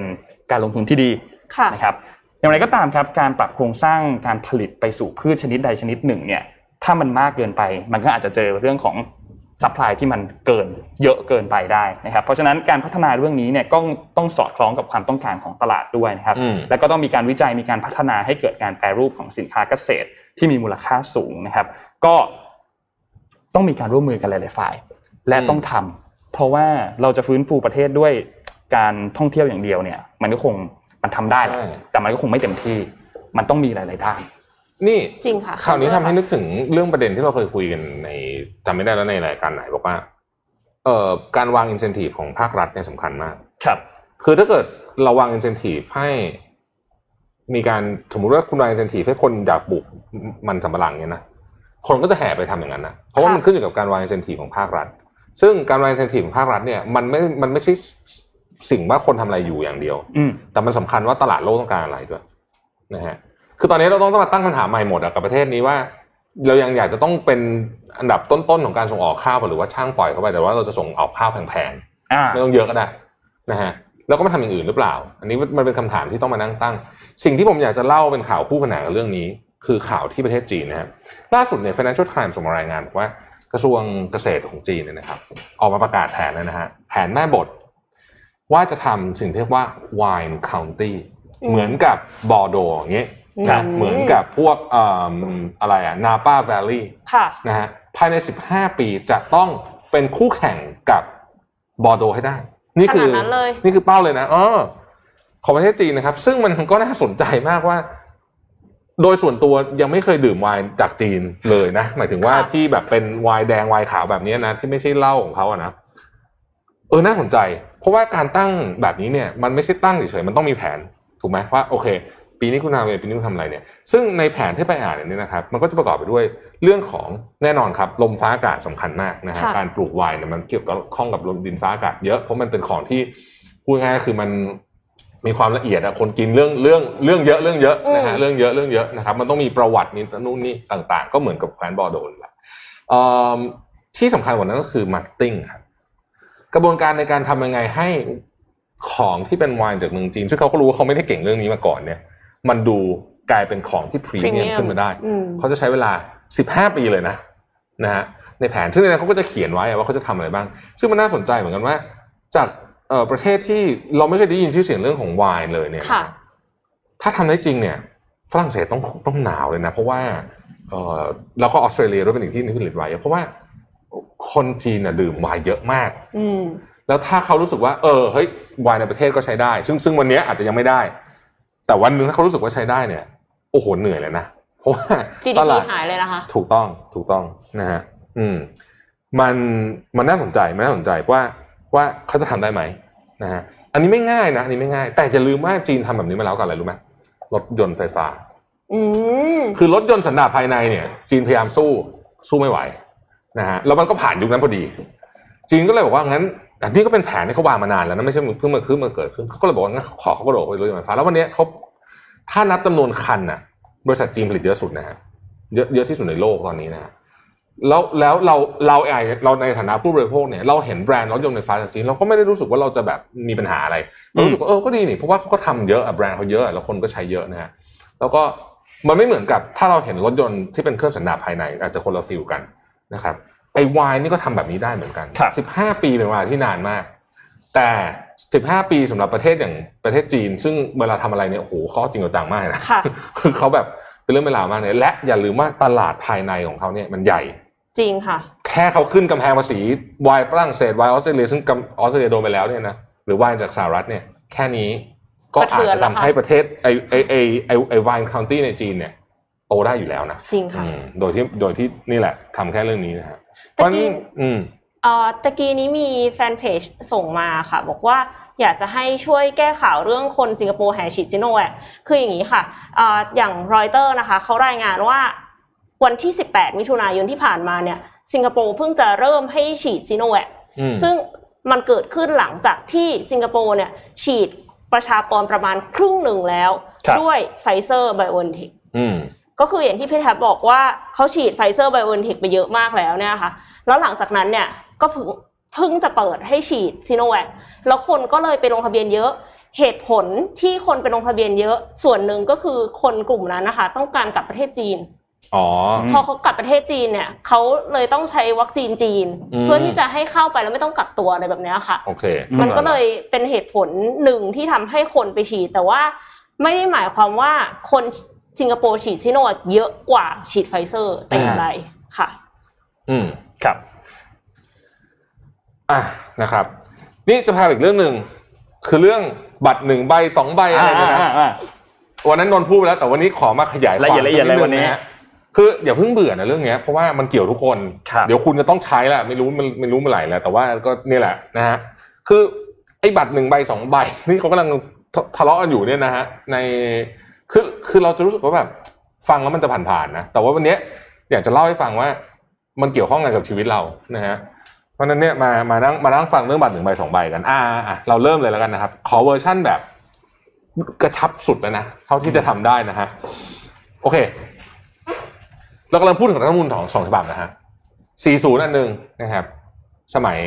เอ่อของทักษิณชินวัตรแล้วก็ 2560 สมัยของเอ่อพลเอกประยุทธ์นะฮะ ถ้าเกิดว่าเราพูดถึงรัฐธรรมนูญปี 40 นะครับ การเลือกตั้งเราจะเรียกว่าเป็นระบบระบบแบบระบบ MMM อืมนะฮะ Triple M ครับนะฮะซึ่งมันย่อมาจาก Mixed Member Majoritarian System นะครับอะภาพต่อไปเลยฮะ MMM อะเป็นแบบนี้นะครับ แบบนี้คือยังไง แบบนี้คือยังไงนะฮะอานนท์ช่วยพี่ได้เลยนะฮะได้ครับสอสอแบบแบ่งเขต 400 คน400คนนะครับสอสอแบบบัญชีรายชื่อ หรือที่เราเรียกว่า Party List 100 คน แล้วก็มีสมาชิกวุฒิสภาอีก 200 คน แต่ทั้งหมดนี้มาจากการเลือกตั้งครับนะครับ อันนี้คือรัฐธรรมนูญปี 40 นะครับ มีบัตร2ใบจำได้ไหมอืมคนที่ใช่พักที่ชอบอะไรอะนึกออกไหมอ่าอ่าอ่าใช่ใช่คนที่รักพักที่ชอบอ่าอืมคุณไม่จำเป็นจะต้องสมมุติคุณชอบคุณคุณสสชอบเขตนี้สสเขตเนี้ยแต่มันไม่ใช่พักที่คุณชอบอะอืมคุณเลือกสสเขตไป คุณเลือกอ่าพักก็พักอะนะฮะวิธีนี้แก้ปัญหาการยึดติดเรื่องตัวบุคคลและการแข่งขันไปในพักเดียวกัน ช่วยส่งเสริมเอกภาพของพรรคการเมืองรัฐธรรมนูญปี 40 เนี่ยทำให้พรรคการเมืองเข้มแข็งมาก คือสสอยู่ดีๆจะมาโหวตสวนอะไรอย่างเงี้ยจะจะจะจะมันจะไม่เป็นแบบที่เราเห็นในวันนี้นะครับ แต่ว่าตอนที่มาเป็นรัฐธรรมนูญใหม่เนี่ยนะมันก็มีคนบอกว่า เออ มันมีสิ่งที่เขาเรียกว่าเสียงตกน้ำอะเสียงตกน้ำคือ คือการใช้บัตรเลือกตั้งแบบนับคะแนนเสียงเนี่ยมันมันจะทำให้คะแนนที่ของคนที่ไม่ได้ชนะอะไม่ชนะนึกออกไหมครับหายไปเลยถูกไหม อ่านะครับ อันนี้ก็คือก็คือระบบเดิมคือเป็นรัฐธรรมนูญ40 รัฐธรรมนูญปี60 ก็เลยใช้ระบบที่เรียกว่า MMA อืมนะฮะขอเรียกว่าเป็นระบบที่ไปขุดคะแนนเสียงตกน้ำให้กลับขึ้นมานะครับแล้วโดยคอนเซปต์เนี่ยมันก็ฟังดูดีนะคือทำให้ทุกคะแนนมีความหมายโดยไม่มีคะแนนเสียงใดๆสูญเปล่านะครับ MMA ย่อมาจาก Mixed Member App- Apport Apportionment System นะฮะครับโออผมอาจจะอ่านชื่อชื่อตรงนี้อันนั้นแหละโอเคนะครับ คือ MMA จำอย่างนี้แล้วกันนะครับอืมคือบัตรเลือกตั้งแบบใบเดียวอ่านั่นเองนะฮะเลือกตั้งใบเดียวนะฮะตัดสินใจเลือกสสเลือกปุ๊บนะครับไอ้คะแนนจากการเลือกสสแบบแบ่งเขตดังกล่าวเนี่ยจะถูกไปคำนวณอีกครั้งหนึ่งเพื่อหาจำนวนสสปาร์ตี้ลิสต์ขีดเส้นใต้ที่คำนี้ ที่แต่ละพรรคพึงจะได้รับอืมนะฮะนี่แหละเป็นที่มาของ ที่เขาบอกเขาเรียกอะไรนะ บัตรเขยงบัตรเขย่งคะแนนอันเนี้ยนะฮะคะแนนตกน้ำคะแนนอะไรโอ้เพียบไปหมดเออคือข้อดีของการเลือกตั้งใบเดียวเนี่ยคือคะแนนจะไม่ตกน้ำเพราะว่าเท่ากับการกาบัตรหนึ่งครั้งเนี่ยคะแนนจะถูกนับในระบบสสแบ่งเขต และคะแนนที่เลือกนั้นจะไปถูกคิดรวมเป็นคะแนน เพื่อคำนวณหาสสแบบปาร์ตี้ลิสต์ครับด้วยนะครับ แต่การทำแบบนี้เนี่ย มันจะทำให้พรรคอย่างเช่นพรรคเพื่อไทยเนี่ยนะฮะไม่ได้สสปาร์ตี้ลิสต์เลยศูนย์คนศูนย์คนเลยอืมนะฮะ แล้วมันก็จะมีเนี่ยพรรคเล็กพรรคน้อยอะไรเต็มไปหมดเลยเนี่ยนะครับครับซึ่งก็ดูแล้วมันก็อืมมันมันสับสนนะมันสับสนอะแล้วสับสนแล้วมีขนาดเขียวๆนั่นคือสวแต่งตั้งด้วยครับนะฮะ250สับสนขนาดไหนคือหลังจากเราเลือกตั้งกันเสร็จแล้วเป็นเดือนอะกว่าจะรู้ผลการเลือกตั้งเออจำได้ไหมจำได้ไหมนานมาก คนนั้นได้คนนี้มีดันปาร์ตี้ลิสต์ขึ้นปาร์ตี้ลิสต์ลงนะฮะอันนี้ก็คือแบบ MMA นะครับครับสิ่งที่ตอนนี้เนี่ยเป็นสูตรที่เขาอยากจะนำเสนอกัน เขาเรียกว่าแบบ MMP อืมนะฮะแบบ MMP นะคเขารับเรียกว่าแบบเยอรมัน แบบเยอรมันอ่านะฮะเป็นแบบระบบที่พรรคก้าวไกลนำเสนอนะครับเป็นนำเป็นการนำระบบทั้งสองอันเนี่ยหาเอาข้อดีข้อเสียของสองเนี้ยแล้วพยายามจะเอาข้อดีทั้งหมดของทั้งสองระบบนี้มานะครับเอ่อเป็นการใช้บัตรแบบสองใบ แต่ไม่ได้คำนวณแบบปี 40 เป๊ะๆนะครับเปลี่ยนวิธีการคำนวณนะครับ อธิบายแบบนี้ ผู้แทนแบบแบ่งเขตจะใช้ระบบ แบ่งเขตคะแนนสูงสุด หรือว่าที่เรียกว่า first past the post นะครับซึ่งเป็นวิธีการลงคะแนนแบบใช้คะแนนนำโดยไม่จำเป็นต้องได้รับคะแนนเสียงข้างมากเด็ดขาดของเขตนั้น อืมอันนี้เริ่มต้นอย่างนี้ก่อนนะครับ จากนั้นคำนวณสสพึงมีของแต่ละพรรคการเมืองโดยนำจำนวนสสทั้งสภามาใช้เป็นฐานในการคำนวณ แล้วลบออกไปด้วยสสเขตที่ชนะมาจากการเลือกตั้ง จะได้จำนวนสสปาร์ตี้ลิสต์ที่แต่ละพรรคพึงจะมีนะครับการคำนวณเช่นนี้จะทำให้จำนวนที่นั่งสสสะท้อนเสียงของประชาชนได้จริง ไม่มีคะแนนตกน้ำและทุกคะแนนเสียงถูกนับ จึงไม่มีพรรคใดได้สสมากหรือน้อยเกินความเป็นจริงนะครับ และยังทำให้ไม่ไม่ได้มีแต่สองพรรคการเมืองใหญ่นะครับ ประเทศที่ใช้ระบบแบบนี้คือ MMP เนี่ย เช่นเยอรมัน นิวซีแลนด์ เกาหลีใต้ แล้วก็แอฟริกาใต้เป็นต้นนะฮะ ครับ เอ่อ จริง ๆ เรื่องนี้น่าสนใจนะ เพราะอ่าวิธีการในการลงคะแนนเนี่ยนะครับ มีผลต่อ เก้าอี้สสเยอะมาก เยอะกว่าที่เราคิดเยอะมาก คือให้คนโหวตแบบเหมือนเหมือนเหมือนเดิมเลยนะแต่ระบบคนละระบบนะครับคะแนนออกมาคนละเรื่องเลยนะอืมครับเออเพราะฉะนั้นเรื่องนี้เนี่ยเอิ่มเราก็ควรจะต้องสนใจอ่าอืมและที่สำคัญคือจำนวนสสเนี่ย อาจจะมีการปรับได้ในแบบ MMP นะอาจจะไม่ใช่เป็น 500 คน อาจจะมีการเพิ่มเติมตามสัดส่วนได้ เพราะว่าการคำนวณสัดส่วนของเขาเนี่ยก็จะเป็นอีกแบบหนึ่งซึ่งเอ่อคนก็อาจจะไม่คุ้นเคยแหละ ถ้าพูดตามตรงคือคนคุ้นเคยกับระบบแบบ 40 มากที่สุดของไทยนะสอปงระเทศบาทไทยบาทเราสองใบอะอ่าอ่าบัตรสองใบแบบอ่าอันนี้ซึ่งซึ่งบัตรสองใบเหมือนกัน แต่วิธีการคำนวณเนี่ยมันจะแตกต่างกัน เราก็ต้องติดตามครับว่าสุดท้ายแล้วเนี่ยเราจะเลือกตั้งกันแบบไหนอืมแต่อย่างไรก็ตามประเด็นอันหนึ่งที่นอกจากเรื่องของการเลือกตั้งสสแล้วเนี่ย ประเด็นเรื่องของสวก็เป็นจุดที่สำคัญมากๆเช่นเดียวกัน แม้ว่าเราจะมีการเลือกตั้งแบบโอ้ ระนั่นบบอีกการเรื่เลือองกหตั้นึ่งงที่เลยดีที่สุดนั่นนั่นอีกเรื่องหนึ่งเลย แต่ถ้ายังมีสว250 อยู่ ถ้าดูเราดูจากผลการเลือกนายกรัฐมนตรีในครั้งล่าสุดเนี่ยเราก็จะเห็นว่าสวร้อยเปอร์เซ็นต์ะที่อืมเลือกฝั่งของพลเอกประยุทธ์จันทร์โอชา เพราะฉะนั้นตัวนี้ก็ยังเป็นจุดที่สำคัญอยู่นะครับ ว่าสุดท้ายแล้วเนี่ยถ้ายังไม่สามารถที่จะปิดสวิตช์สวได้หรือว่าเอ่อทางแก้การแก้ไขรัฐธรรมนูญให้ปิดอำนาจสวให้เลือกตั้งนายกรัฐมนตรีได้เนี่ยประเด็นนี้ก็ยังยากอยู่ ในการอืมที่จะปรับปรุงในเรื่องของการเลือกตั้งนายกรัฐมนตรีนะครับ ถูกต้องค่ะ เรายังไม่ได้แจกของค่ะอ๋อเรามีของแจกอะไรสองอย่างนะคะ เรามีหนังสือมาโกโตะ marketing นะคะ การตลาดแบบจริงใจสไตล์ญี่ปุ่นอืมโดยอาจารย์เกรดวดีอาจารย์เกตุค่ะ เกตุวดีมารุมูระนะคะ จาก SCB ทั้งหมด 3 เล่มค่ะครับแล้วก็มีปลั๊กไฟมาตรฐานมอก4ช่อง1สวิสจาก Anitech ด้วยนะคะอืมอันนี้โอ้ยอีของกแจสกองเยอะรางวัลค่ะอืมก็คือรวมเป็น 5 รางวัลค่ะ ครับ ใช่ นี่นี่จะบอกว่าหนังสือเล่มเนี้ยสนุกมากเลยหนังสืออาจารย์เกตเล่มเนี้ยครับ เออคือดูชื่อก็รู้เนาะคือเขาเล่าถึงวิธีการทำงานแบบ ญี่ปุ่นนะอืมซึ่งมันเป็นแบบ อ่านแล้วแบบ เออมันต้องประเทศนี้แหละ มันทำแบบนี้ได้ประเทศที่ประเทศอื่นคือคือคนแบบญี่ปุ่นมาต้องไปอ่านพิเลยถีนะสพินุกถันเออแล้วก็มีความแล้วก็มีความคิดถึงอะไรที่แบบเป็นมุมมองที่เราอาจจะนึกไม่ออกจริงๆอะครับ นะฮะแล้วมันไม่ใช่แค่ความตั้งใจอย่างเดียวนะ มันมีแบบมันมีมุมของเอ่อการทำพยายามสร้าง user experience การสังเกต หรือว่ามุมของแบบความแต่ว่าอันหนึงที่เห็นเยอะสุด แล้วเราก็รู้แล้วคือเรื่องเรื่องของความมุ่งมั่นน่ะอืมของคนญี่ปุ่นที่แบบสมมติว่าเราจะทำสมมติ ในตัวอันนั้นไม่มีตัวอย่างที่เป็นเต้าหู้มั้งหรืออะไรก็ไม่รู้อะแล้วก็คือแบบไอ้คนนี้ก็คือแบบ ใช้เวลาไม่รู้กี่ปีในการ perfect สูตรเต้าหู้ค่ะนี้ ซึ่งได้ไปยินเอามากี่สายพันธุ์ใช่ไปเอามาถั่วเหลืองหลายสายพันธุ์มากแปดร้อยสายพันธุ์อะไรคือแบบ เออไปต้องไปอ่านแล้วก็วิรู้สึกจัยว่าหนักหน่วง เออ เวลาคนตั้งใจทำอะไรแบบมาก ๆ เนี่ย มันจะมันจะมันจะออกเป็นอย่างเงี้ยแล้วพวกนี้คือคือเขาก็สามารถคอมแมนราคาได้อืมอืมซึ่งมันเป็นเรื่องที่น่าสนใจว่า ว่าเออเขาสามารถคอมแมนราคาได้นะฮะก็นั่นแหละ ค่ะครับคำถามก็คือ คำถามก็คือวันนี้เราพูดถึงเกี่ยวกับเรื่องของเอ่อการพัฒนาอุตสาหกรรมอุตสาหกรรมการเกษตรค่ะมีหลายเพื่อนๆมีไอเดียอะไรบ้าง ที่เกี่ยวกับเรื่องของการพัฒนาอ่าอุตสาหกรรมการเกษตรอ่าเอาได้หมดเลยนะ ไม่จำเป็นต้องจะเพิ่มมูลค่ายังไงอาจะเพิ่มมูลค่ายังไงบ้างจะแปรรูปหรือว่ามีสินค้าอันไหนที่คุณเคยไปเห็นมาที่ต่างประเทศ แล้วเรายังไม่มี แล้วเราควรจะมีแบบนั้นบ้าง หรือว่าสินค้าอันนั้นมันฮิตในประเทศนี้เราควรจะทำอันนี้เพื่อที่จะส่งออกไปประเทศนั้น ไม่ต้องจุอยู่แค่เรื่องของการเกษตรแบบปลูกพืชปลูกผักปลูกผลไม้อย่างเดียว ไปเรื่องของการเลี้ยงสัตว์เรื่องของเนื้อสัตว์เรื่องของเอ่อตัวแลบโกรนมีดก็ได้นะอืมเพราะมันก็ยังเป็นอุตสาหกรรมแบบนี้เหมือนกัน ก็ลองแชร์ไอเดียกันมาครับ อย่าลืมเอ่ออยากได้อันไหนแฮชแท็กอันนั้นมาแล้วกัน ถ้าอยากได้หนังสือโอเคแฮชแท็ก SCB อยากได้ปลั๊กแฮชแท็ก Hashtag Anitech Anitech ค่ะ เออ นี่นี่นี่ ดาพี่ส่งรูปหนึ่งเข้าไปแต่ว่าเดี๋ยวขอคุยเรื่องนี้ก่อน มีท่านหนึ่ง comment เข้ามา บอกว่ามีช่องทางการฉีดวัคซีนปกติของรัฐเนี่ยนะฮะครับเราขอเช็คข่าวก่อน แต่ว่าได้ยินข่าวนี้มา จริงๆเมื่อวานเนี้ยจากทางเอ่อเอ็มคอร์ดเขาพูดเรื่องเนี้ยเออเออใช่ใช่ใช่จากทางเอ็มคอร์ดว่าช่องทางฉีดปกติเนี่ยแต่มีการเรียกเก็บเงินฮะเพื่อรัดคิวอะไรทำนองนั้นน่ะเหมือนเออว่ามีมีเรื่องไฟจ่ายเงินอย่างจริเงี้งยหรือเปล่าเรื่องนี้คือถ้าเกิดว่าใครพอทราบข้อมูลเนี่ย ส่งข้อมูลหน่อยนึงได้ไหมเราจะได้ไปตามสื่อต่อว่ามันจริงหรือไม่จริงยังไงนะฮะคือมันมีมันมีข่าวนี้จริงๆสมมติว่าสมมติว่าเนี่ยอยากไปฉีดวัคซีนที่ที่ศูนย์ฉีดวัคซีนปกติตึก A ตึก A รับฉีดวัคซีนคือปกติก็คือคุณก็ลงทะเบียนไปอะไรก็ปกติใช่ไหมครับก็ไปเนี่ย แต่ว่ามันมีข่าวครับจริง ๆ ว่ามีการจ่ายเงิน มีการเรียกเก็บเงิน ซึ่งอันนี้ต้องต้องบอกก่อนว่าผมคิดว่าไม่เกี่ยวกันอะไรกับกระทรวงไม่เกี่ยวอะไรหรอกอืมอันนี้คงถ้ามีเกิดขึ้นจริงเนี่ย มันก็คงเกิดขึ้นที่งานหน้างานเป็นจุดๆไป แต่อยากรู้ว่ามีจริงหรือเปล่า เพราะว่าถ้ามีจริงเราจะต้องขยายข่าวเรื่องนี้อย่างมากเลยนะครับมันเพราะคือว่าคอร์รัปชันนะคะอ๋อใช่ใช่ถ้ามีจริงเอาพิมพ์มหาคอร์รัปชันแล้วแล้วผมเนี่ยก็พูดตั้งแต่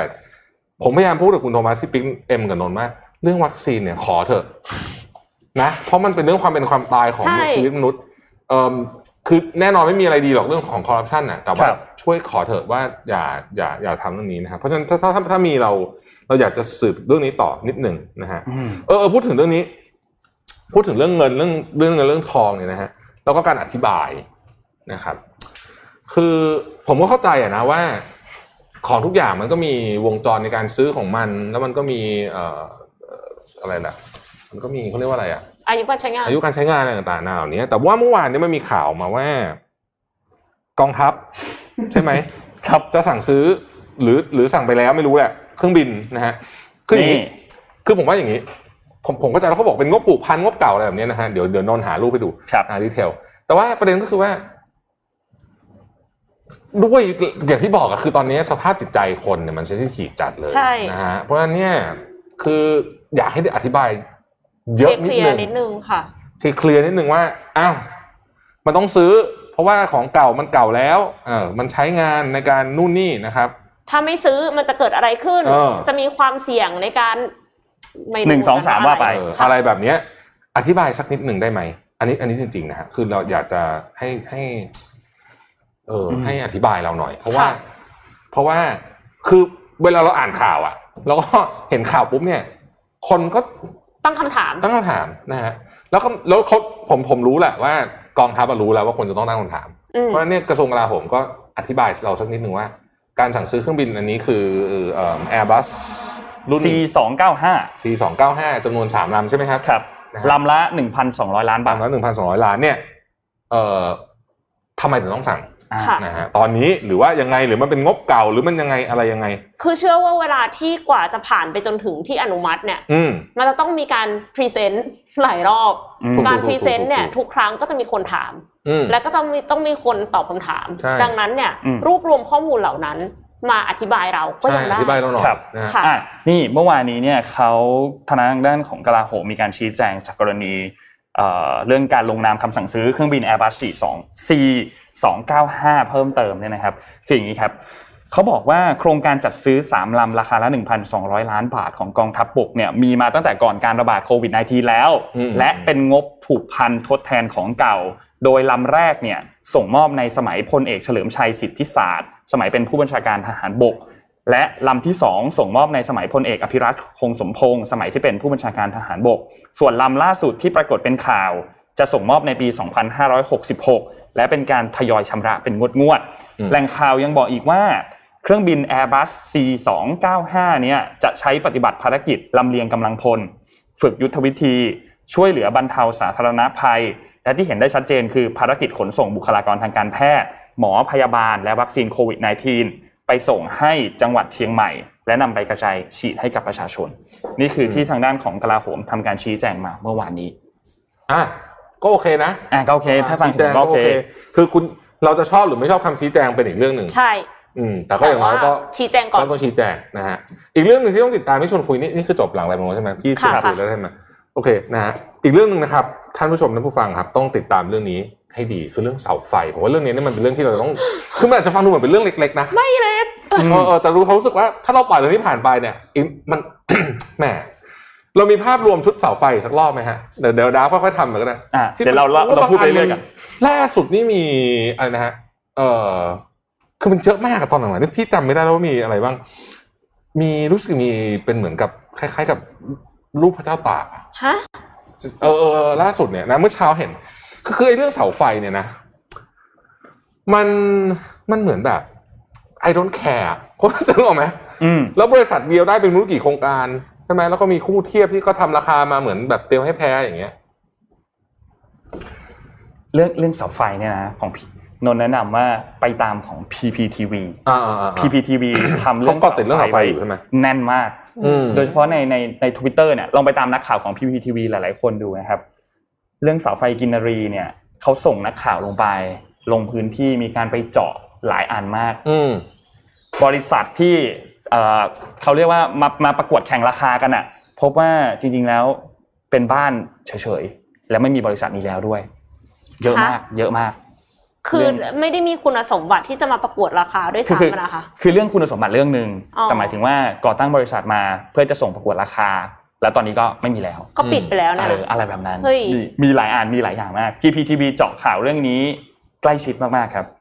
ค่ะ คือเออจริง ๆ มันก็มีแต่ว่ามันมีอบตที่เขาทำดี เอ็มก็เลยอยากจะอยากจะแชร์รูปนิดนึงอืมแล้วก็อยากจะชื่นชมนะคะ เพราะว่าแทนในหมู่อบตที่แบบมีการคอร์รัปชันหรือใดๆเนี่ย เยอะแยะไปหมดอะค่ะ มีคุณวัชรพงษ์ระดมสิทธิพัฒน์นะคะ